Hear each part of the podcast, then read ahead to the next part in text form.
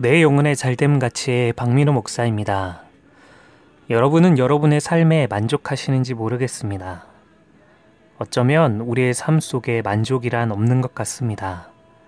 이것만 생기면, 이것만 해결되면 만족하고 좋을 것 같지만 또 다른 갈증과 또 다른 바램들이 우리에게 생기게 됩니다. 오직 우리를 온전하게 만족하게 하실 주님, 그 주님으로 가득 채워지시는 삶 되시기를 소원합니다. 오늘 우리에게 주시는 하나님의 말씀은 마가복음 4장 7절 말씀입니다. 덜어는 가시떨기에 떨어짐에 가시가 자라 기운을 막음으로 결실하지 못하였고 오늘은 씨 뿌리는 자의 비위의 세 번째 밭을 함께 살펴보고자 합니다. 이 세 번째 밭은 가시떨기가 있는 밭입니다.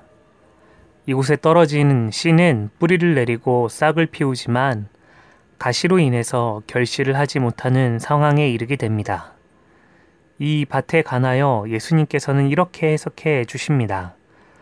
마가복음 4장 18절 19절에 또 어떤 이는 가시떨기에 뿌려진 자니 이들은 말씀을 듣기는 하되 세상의 염려와 재물의 유혹과 기타 욕심이 들어와 말씀을 막아 결실하지 못하게 되는 자요. 말씀을 듣고 행하지만 세상의 염려와 재물의 유혹과 기타 욕심들이 말씀을 결실하지 못하게 하는 것입니다. 이 세상의 염려와 재물의 유혹, 기타 욕심은 무엇일까요? 이 세상의 염려는 세상을 살아갈 때 찾아오는 염려를 말합니다. 삶을 살아가면서 찾아오는 많은 염려들이 있습니다.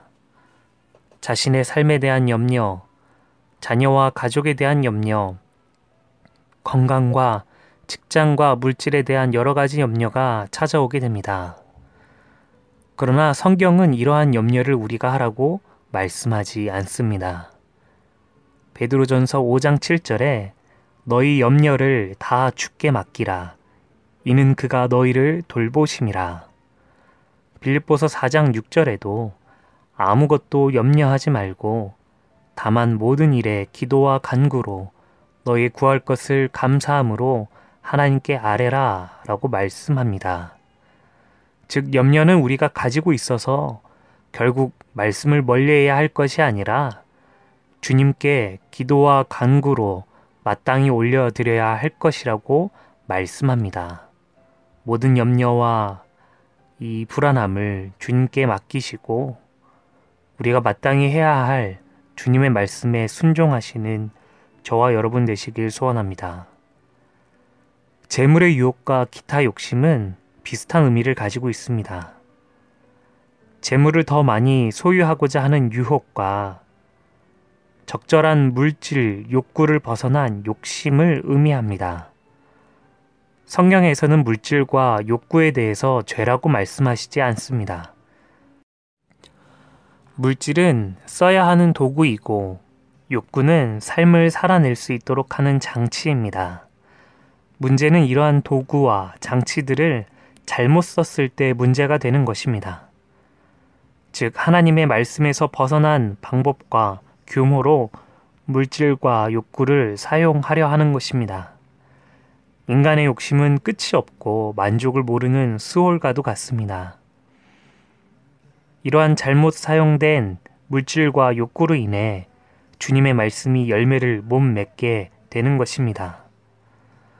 우리가 생각할 때 길가나 돌밭보다 가치, 가시밭이 더 낫다고 생각할 수 있습니다. 그러나 씨 뿌리는 자가 원하는 것은 열매입니다.